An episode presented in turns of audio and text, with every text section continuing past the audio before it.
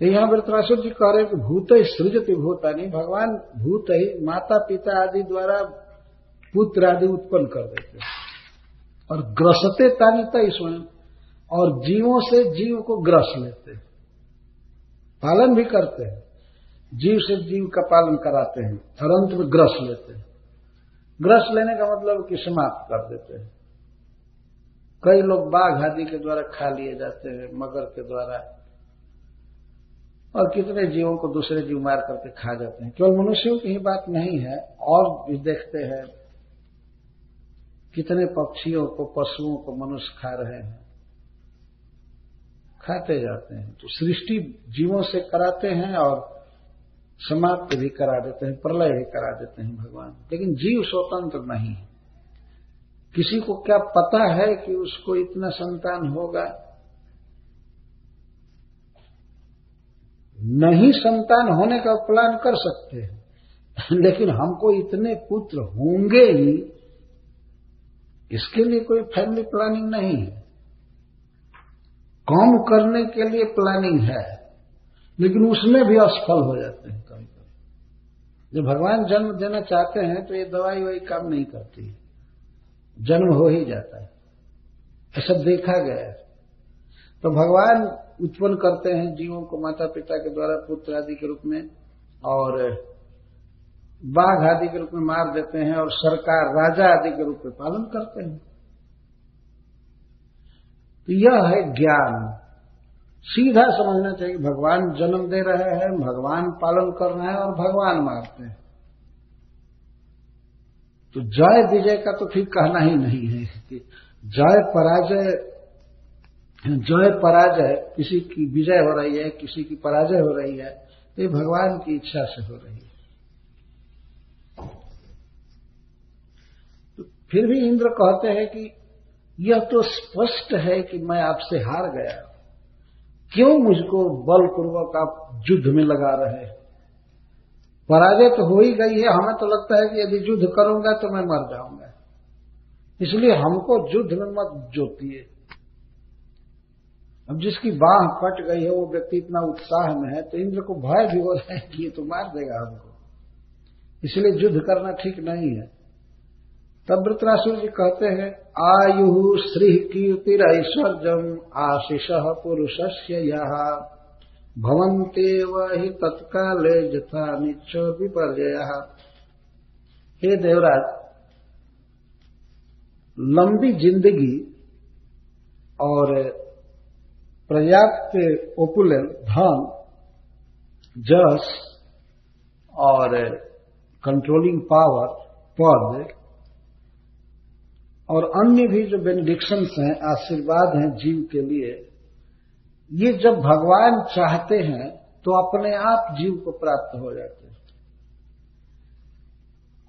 और भगवान नहीं चाहते हैं तो यदि भगवान चाहते हैं यदि नहीं चाहते हैं कि इसको लंबी आयु मिले या इसको कीर्ति मिले या धन मिले, पद मिले तो नहीं मिलते हैं।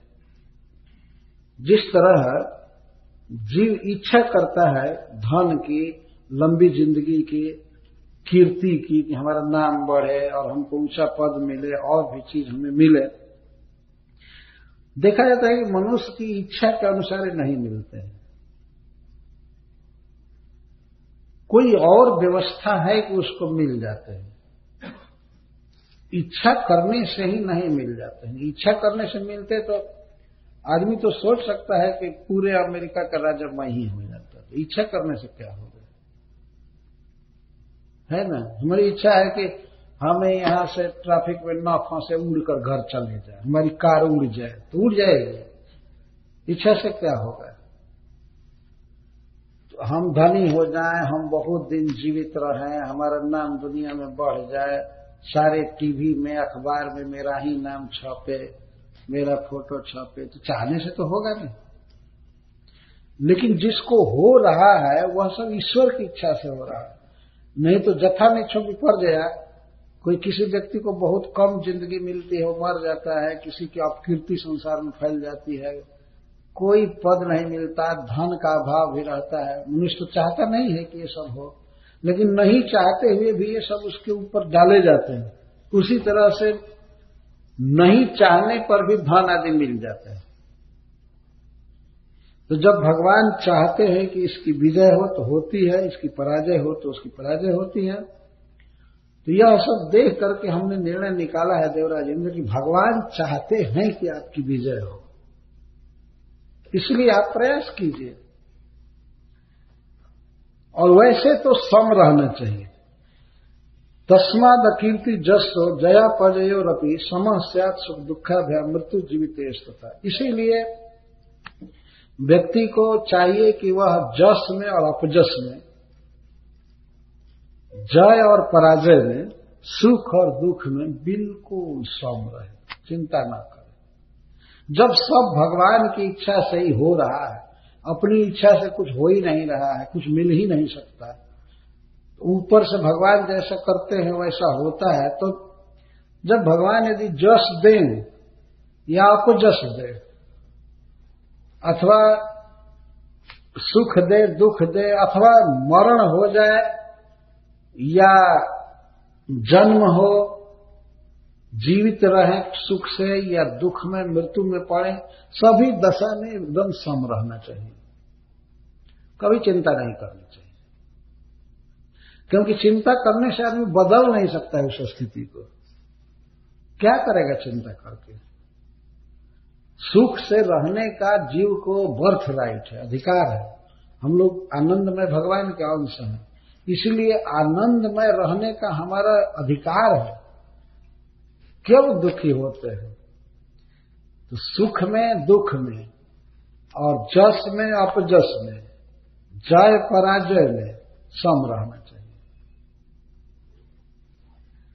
तो अद्भुत बात बता रहे हैं। और तो मानो देवराज इंद्र पूछे कि कैसे सम रहा जा सकता है, किस उपाय से? तभी बता रहे हैं कि सत्वम रजस्तम प्रकृति नात्मनो गुणा। तत्र साक्षिण आत्मानम यो वेदा न सबद्ध यह देखना चाहिए, ये जो देह है, यह संसार है, ये प्रकृति के तीनों गुणों से बना हुआ है। और हम प्रकृति से बने हुए नहीं हैं, हम चिन्मय हैं, भगवान के अंश हैं। तो जो अपने को साक्षी देखता है, वह व्यक्ति बधता नहीं है, हर्ष या विषाद से। जो होना होगा होगा। वह साक्षी मात्र रहकर देखता रहता है, प्रभावित नहीं होता है। इस पर देवराजेंद्र ने कहा कि ऐसा कोई व्यक्ति है दृष्टांत में जो सब समय सम रहा हो, सुख दुख या हर्ष विषाद न हुआ हो। तो वृत्रासुर जी कहते हैं, इस विषय में मैं ही दृष्टांत हूँ और आपका मैं गुरु हूँ। तो प्रभुपाद जी भी लिखते हैं कि Vritrasura acting as the spiritual master of Devraj Indra Indra lord Indra Siddhar Swami भी कहते हैं यहाँ पर कि हर्ष विषाद निवृत्त तब अहम एवं गुरु रित्या। हर्ष विषाद से कैसे मुक्त रहना चाहिए? इस विषय में मैं ही आपका गुरु हूँ। पहले आप हमको देखिए। पश्य माम निर्जितम शक्र आप हम पर जरा विचार कीजिए। पश्य माम मुझ पर विचार कीजिए। मैं निर्जितम, पूरा पूरा आपके द्वारा जीत लिया गया। मेरी सेना भाग गई, ये तो देखा ना आपने। मेरे साथ तो इसमें कोई नहीं आपके साथ तो सारे देवता भी भरे पड़े कोई नहीं मरा है। हमारे सैनिक तो सब सब भाग गए। मैं बचा अकेले। एक त्रिशूल हाथ में था, उसको भी काट दिया आपने। वृक्षणा युद्ध भुजल और आयुध ही नहीं काटा आपने मेरी बाह भी काट दिया। अब क्या मैं जीता हुआ नहीं, हार डिफीटेड नहीं हुआ आपके द्वारा? देखिए। लेकिन फिर भी घटमानम यथाशक्ति तव प्राण जीव से आए मैं हतोत्साहित नहीं हूँ। मेरी सेना भाग गई, मेरी बाह कट गई, मेरा आयुध कट गया सब कुछ खत्म हो गया, लेकिन फिर भी मैं हिम्मत नहीं हारा और मैं विषाद करता। देखिए, अपनी पूरी शक्ति लगा करके मैं आपका वध करना चाहता हूँ। आपको मारने का पूरा उपाय कर रहा हूँ। यदि मैं जानता हूँ कि नहीं मार पाऊँगा। फिर भी मैं काम कर रहा हूँ। कर्मण्यवाधिकार अस्ते माँ फले कदाच इसलिए प्रभुपा जी उद्धृत करते हमारा काम है अपनी ड्यूटी करना। क्या परिणाम होगा, इसकी चिंता नहीं करनी चाहिए। इसी संदर्भ में प्रभुपा जी कहते हैं कि यह श्लोक विशेष रूप से हरे कृष्ण आंदोलन के भक्तों को बहुत प्रोत्साहित देने वाला है। काम करो प्रचार करो। क्या होगा इसकी चिंता मत करो। भगवान गीता में कहते हैं, हतो व प्राप्त सी स्वर्ग। अगर मरोगे तो स्वर्ग मिलेगा, जीतोगे तो पृथ्वी का राज्य मिलेगा। तो लड़ने में तो सब तरह से फ़ायदा ही है अरे दोनों में एक ही होगा ना, या तो जीतोगे चाहे मरोगे। तो मरोगे तो इस पृथ्वी से भी बेटर राज मिलेगा। और जीतोगे तो रखा हुआ है हस्तिनापुर का राज्य। इसलिए लड़ो। और नहीं लड़ोगे तो परलोक से तो हाथ धो ही दोगे। नरक में गिरना पड़ेगा। और इस जीवन में जो निंदा होगी कि अर्जुन ने हिंजड़ा है, छोड़ दिया, युद्ध भाग गया, सेना देखा तो दया का बहाना बना के निकल गया। और तुम कहते हो, नहीं लड़ूँगा जब ही तुम युद्ध भूमि से जाओगे और एक कौरव जब ताली बजाएँगे, उसी समय लौट आओगे युद्ध करने के लिए। अरे, होता वास्तव में। छे छे, ये जा रहा है। तो अर्जुन लौट जाते, कहते कि अभी मैं दिखा देता हूँ। क्या तुम उसको कार समझते हो? अपने स्वभाव से प्रत्येक व्यक्ति प्रेरित।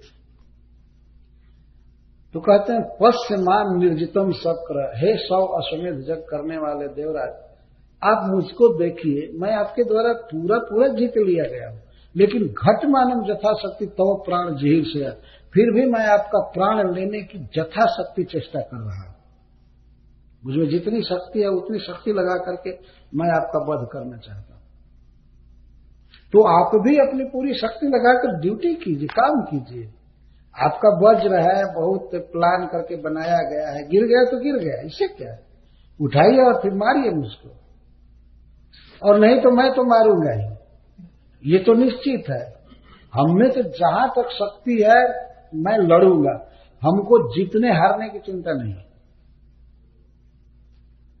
इस विषय में मैं ही प्रमाण तो अद्भुत बात कह रहे कोई आदमी कुछ सिद्धांत कहता है तो प्राय अपना उदाहरण कम देता है। कहीं कहीं लोग अपना उदाहरण दिए हैं। जैसे श्री नारद जी देते हैं कि सत्संग करके साधुओं के मुख से कथा सुन करके कोई कितना बड़ा वैष्णव हो सकता है, इस विषय में उन्होंने अपना दृष्टांत दिया। अहम पुरातीत भवे भवम मुने। दास्यास्तु कस्याश्चन वेद वादिना हे मुने, हे वेद व्यास देव मैं पूर्व जन्म में एक दासी का पुत्र था। लेकिन संजोग से मेरी माँ वैष्णवों की सेवा में लगी थी, वे चातुर्मास कर रहे थे। और चार महीने मैंने उनके जूठन को खाया, उनके संग में कृष्ण कथा सुना तो मैं इस पद को आज प्राप्त हूँ। बाद में मैं ब्रह्मा जी का पुत्र बना। लेकिन पूर्व कल्प में मैं पहले दासी पुत्र था। तो कृष्ण कथा सुनने से मैं इस तरह एलिवेटेड हुआ। तो आप एक कृष्ण कथा में ग्रंथ की रचना कीजिए, जिसको लोग पढ़ेंगे, सुनेंगे, उनका दुख मिट जाएगा। इस तरह से प्रस्तावना डाल रहे हैं भागवत रचना की। तो अपना उदाहरण दिए।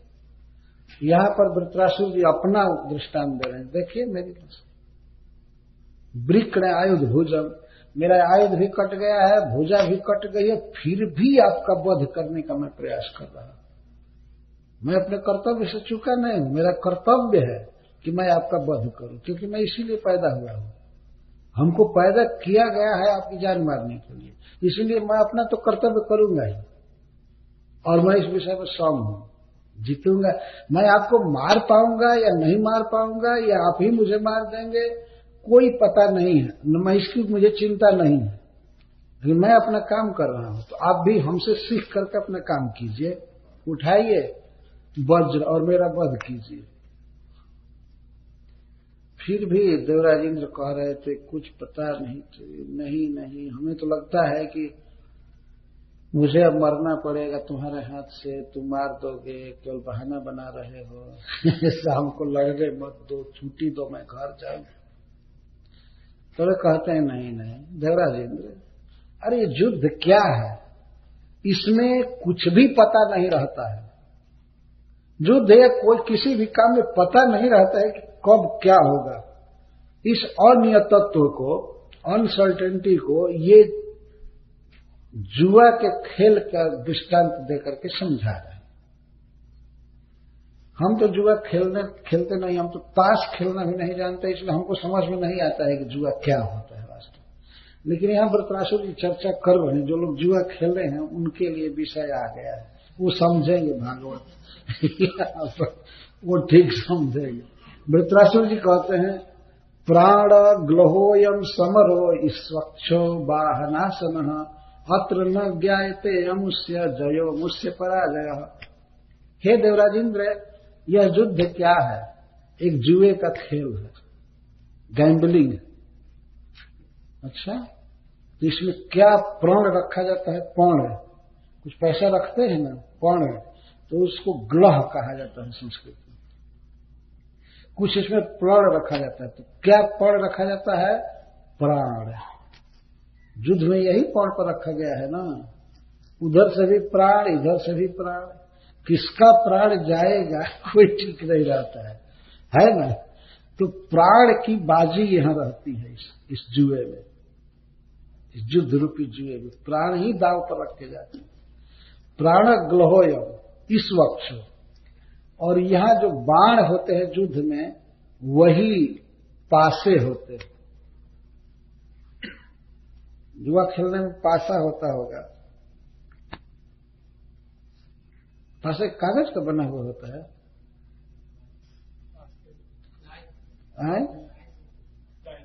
अच्छा तो उसको कहते हैं। और एक एक गैमलिंग बोर्ड होता है तो उसको बहना बाहनासन कर इस युद्ध रूपी जुए में प्राण की ही बाजी लगती है, और जो बाण है वही वो पासे हैं, और, जो वाहन है, हाथी, घोड़ा, रथ, यही गैम्बलिंग बोल्ड है। इधर उधर घूमते रहते हैं, चलते रहते हैं।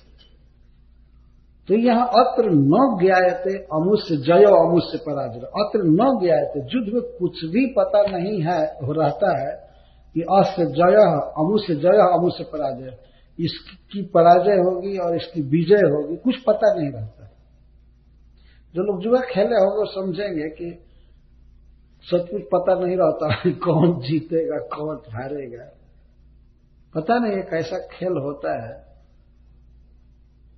तो यहाँ वृतराष्ट्र जी कह रहे हैं कि इसमें पता नहीं रहता कौन हारेगा, कौन जीतेगा। उसी तरह युद्ध में कुछ पता नहीं रहता है और कार्यों में। पता नहीं रहता कौन जिएगा, कौन मरेगा, कौन रोगी होगा, किसका हार्ट अटैक करेगा, कल कौन कौन जन्म लेंगे कहाँ कहाँ वो पहले क्या थे?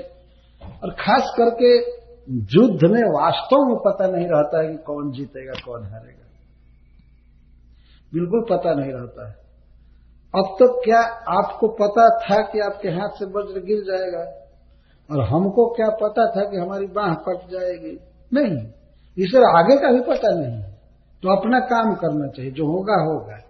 कौन जीतेगा, कौन हारेगा, इसकी कौन चिंता करे? युद्ध करना अपना काम है। तो युद्ध करे। इस तरह से उनको उत्साहित करते हैं कि हे देवराज, ये युद्ध क्या है? जुए का खेल। तो आप चिंता मत कीजिए कि आप अभी तत्काल में आप हार रहे हैं। मैं तो पूरा पूरा हार चुका हूँ। फिर भी मुझे चिंता नहीं। अब थोड़ा सा अस्त्र हाथ से छिटक जाने से आप रो रहे हैं, इस तरह विषाद में पड़े हुए। विषाद मत कीजिए। आप हथियार उठाइए उठाइए। जब वृत्रासुर ने इस प्रकार उत्साहित किया देवराज इंद्र को तो वे हंसने लगे और उठाए अस्त्र को। उठा कर कर हँसते हुए वृत्रासुर की प्रशंसा करने लगे। युद्ध नहीं किए अभी अहो दानव सिद्धो सी जस ते मतेरी दृश्य देवराज इंद्र जो प्रशंसा कर रहे हैं वृत्रासुर की यह प्रसंग कुछ विस्तार से कहा जाएगा। मैं आज कहूँगा तो बहुत अति संक्षेप में हो जाएगा। तो कल ये प्रसंग होगा कि देवराज इंद्र किस प्रकार वृत्रासु की प्रशंसा किए और फिर उन्होंने वृत्रासु का वध किया। परसों दिन कथा होगी कि इंद्र पर वृत्रासुर की हत्या का पाप लगा ब्रह्म हत्या तो उस ब्रह्म हत्या के पाप से कैसे मुक्त हुए? यह बताया जाएगा। उस प्रसंग में लिखा गया है कि इस प्रसंग को सुनने वाला व्यक्ति किसी भी पाप से मुक्त हो जाता है। मनुष्य गलतियाँ हो ही जाती है किसी न किसी प्रकार की। इस प्रसंग को सुनने से धन्यम जसस्यम निखिला मोचनम रिपुम जयम स्वस्थनम तथा सुखदेव जी कहते हैं कि इसको सुनने से व्यक्ति का धन बढ़ता है, धन्यम, जसस्यम, उसका जस बढ़ता है, उसकी आयु बढ़ती है और उसके सारे शत्रु नष्ट हो जाते हैं, उसका कल्याण होता है, उसका हित होता है। ये बहुत इदम महाख्यान मशेष पापमानम प्रक्षालनम तीर्थ पदानुकीर्तनम भक्ति स्वयं भक्त जनानुवर्णनम महेंद्र मोक्षम विजय मरुत्वत इतना फल बता रहे हैं। यह महाख्यान है और इदम अशेष पापनम प्रक्षालनम जितने भी पाप कई कई जन्मों में मनुष्य हो गए हैं, इस प्रसंग को सुनने पर सारे पाप नष्ट हो जाते हैं। ये प्रसंग जो चालू किया गया इसका लास्ट में बताते हैं। तो किस प्रकार इंद्रदेव एक ब्राह्मण और वैष्णव की हत्या के पाप से मुक्त हुए? वो कथा बहुत सुंदर है। हर मनुष्य को एक जीवन में आश्वासन मिलता है कि भगवान की भक्ति करने से हम सब प्रकार के अपराध से, गलती के फल से मुक्त हो जाते हैं। आश्वासन मिलता है। इंद्र के द्वारा बहुत बड़ी गलती हुई थी। एक तो विश्व रूप का वध किए थे, उसके बाद वित्रासुर जी का वध किए। लेकिन फिर भी भगवान का भजन करते थे, जप करते थे और यज्ञ किया तो इस पाप से मुक्त हो गए। और इंद्रदेव को दूसरे लोगों ने कहा था इंस्टिगेट किया था कि आप मारिए इसको, मारिए। मारना नहीं चाहते थे, लेकिन विश्व के हित के लिए उस राक्षस को मारा उन्होंने। यदि वो भक्त थे, लेकिन बाह्य दृष्टि से तो राक्षस कहे ही जाएँगे, वृत्रासुर। एक अद्भुत प्रसंग है कि एक वैष्णव का, एक ब्राह्मण का वध करने के लिए ऋषि लोग कहे और इंद्र ने किया। वो संकट सा है लेकिन भगवान का स्मरण करने के प्रभाव से तुरंत फिर शुद्ध हो गए। कल इंद्र के द्वारा वृतरासुर की, की प्रशंसा है और उनका वध और परसों इंद्र की ब्रह्महत्या से मुक्ति। ये चार अध्याय कह करके सुखदेव गोस्वामी कहते हैं कि यह महायाख्यान है। सभी पापों का प्रक्षालन करने वाला है, इसे भगवान में भक्ति मिलती है, मंगल होता है, धन बढ़ता है, आयु बढ़ता है, कीर्ति मिलती है और शत्रुओं का क्षय होता है, सब तरह से मंगल होता है। तो आदमी यही तो चाहता है और ये बिना प्रयास के केवल सुनने से मिल जाता है। तो इसको तो अवश्य करना चाहिए। सुनना चाहिए। हरे कृष्ण जय श्री